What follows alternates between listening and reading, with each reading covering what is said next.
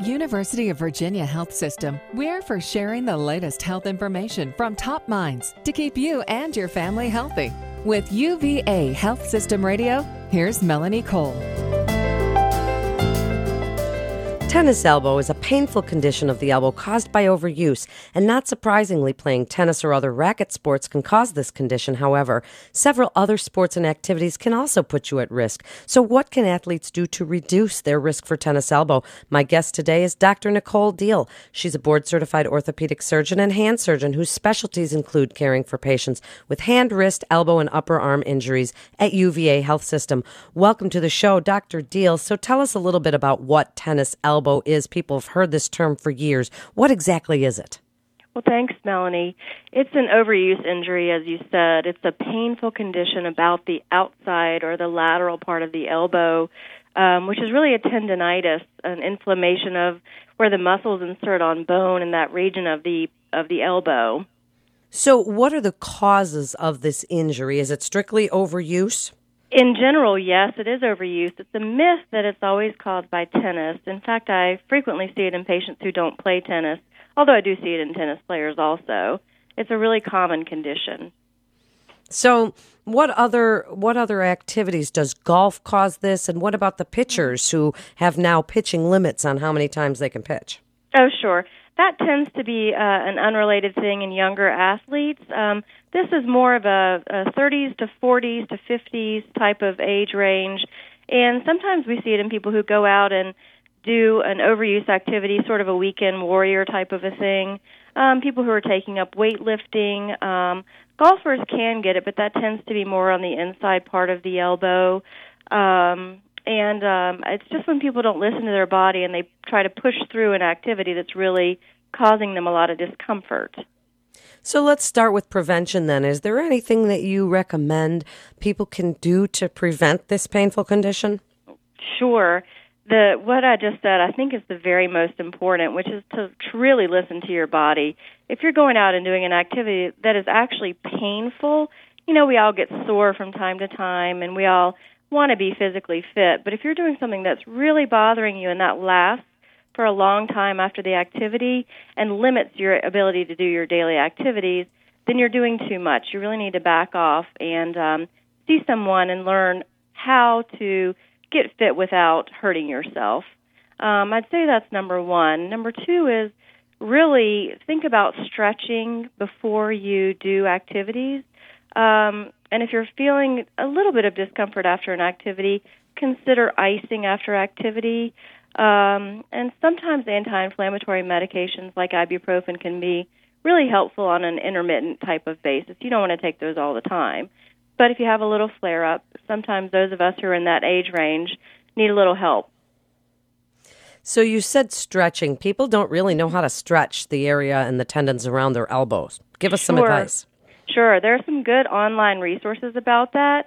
But if you um, have tennis elbow, you'll notice that one of the most painful activities is holding your arm away from your body with your elbow straight and trying to raise your wrist. Um, that really tends to hurt. So if you can get in a position where you're doing that activity, but you're stretching the wrist down and pulling gently on those muscles and sort of warming those up before you begin to do your activities, that can really help quite a lot. So then you mentioned icing afterward, and jam- we've seen the athletes with their elbow jammed into a bucket of ice. Sure. And then what? Some people like to brace, Dr. Deal. What do you think about bracing? Sure. So I see a lot of people come in with what's called a counterforce brace on their arm. And you can get those over the counter, and they're straps that go around the just below the elbow to sort of hold your arm. Now, what I see people do, and some people love those, what I see people do that's an error is wearing it extremely tight because that actually exacerbates the problem. Um, I think if you're going to use that particular type of brace, you should use it as a reminder to yourself how my elbow's a little sore, I better not do those extreme activities. But don't wrap it so tightly that it's really pinching that part of the elbow because that's not helpful either. One brace that is helpful can be a wrist brace. And that sounds strange, but we talked at the beginning about how these muscles are the muscles that are on the outside part of the elbow. They actually don't work the elbow, they work the wrist. So if you can rest your wrist you really rest those muscles that are constantly working to pull your wrist up. So, if they do some strengthening exercises like forearm exercising, flexion mm-hmm. and extension of the wrist, do those help or are they counterproductive? It, they can help. I think once you're in the acute inflammatory phase, strengthening is not a good idea. You need to get out of the extremely uncomfortable phase before you can begin to strengthen.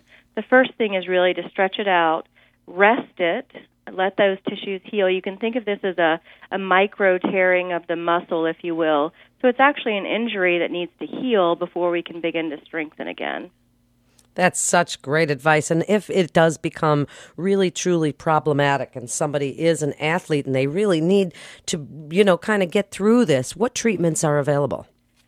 There are a few things. The first thing we do, even in athletes, is really have you see our therapist. Um, because they can educate you in ways to prevent this becoming a chronic problem and also begin strengthening you in safe ways.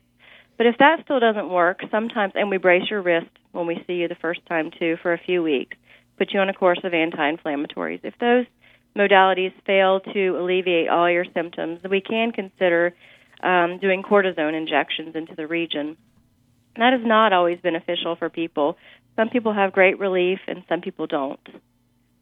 Well, I'm glad you brought up cortisone because some people do want to come in for those more than is that is indicated.